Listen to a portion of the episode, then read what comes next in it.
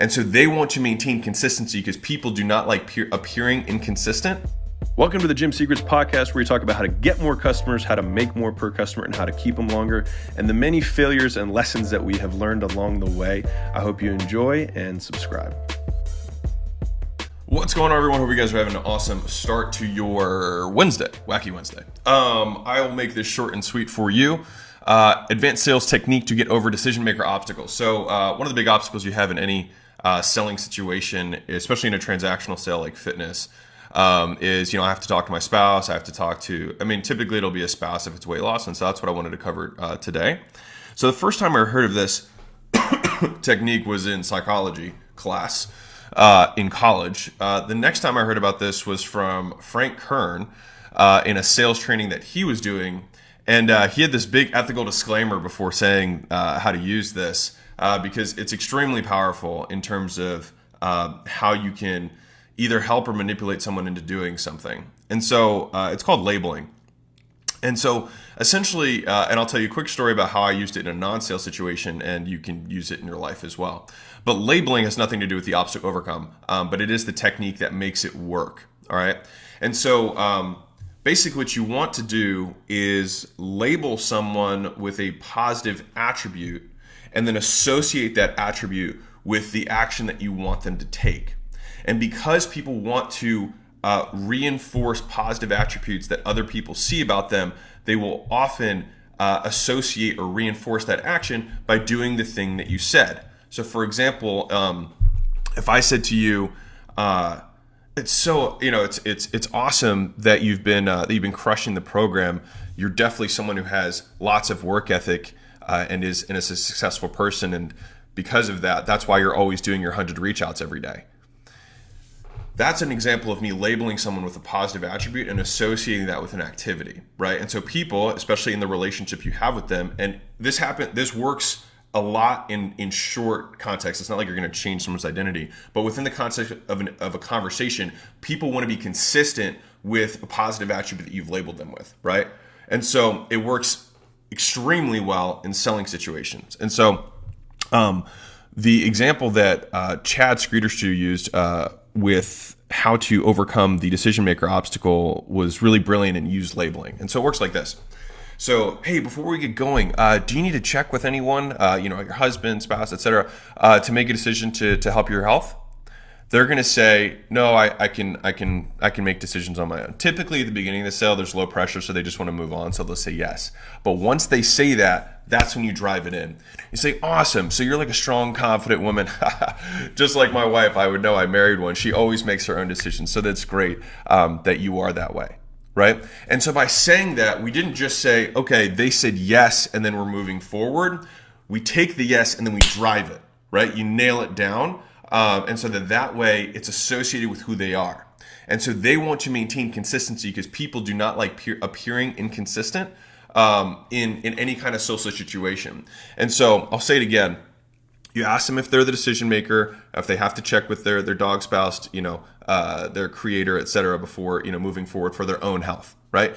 Mind you, the tonality you use in the question will dictate how frequently people give you a yes. Let me give you an example. And this is why tonality matters with everything, right? It's not just the words, it's how you say the words, especially when you're selling over the phone, which most people are right now, right?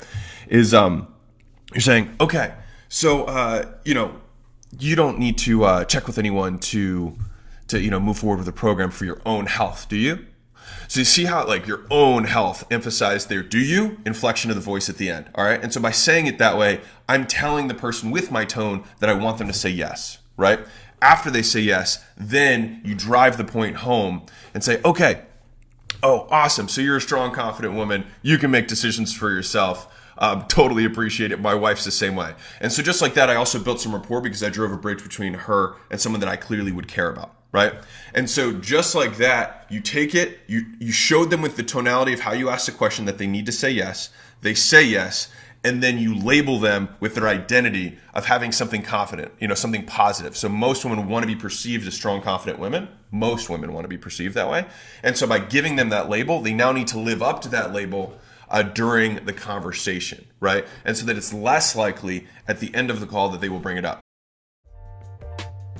Real quick, guys, you guys already know that I don't run any ads on this and I don't sell anything. And so the only ask that I can ever have of you guys is that you help me spread the word so we can help more entrepreneurs make more money, feed their families, make better products, and have better experiences for their employees and customers. And the only way we do that is if you can rate and review and share this podcast. So the single thing that I ask you to do is you can just leave a review. It'll take you 10 seconds or one type of the thumb. It would mean the absolute world to me. And more importantly, it may change the world for someone else. That being said, if someone brings up the decision maker obstacle at the end of the call, here's the unfortunate thing about sales, is that you can't bring up what they said earlier because you don't win sales by proving someone wrong, right? If you prove yourself right, you lose the sale. So you can either be right or be rich, if you've heard of that saying. This is where those things apply.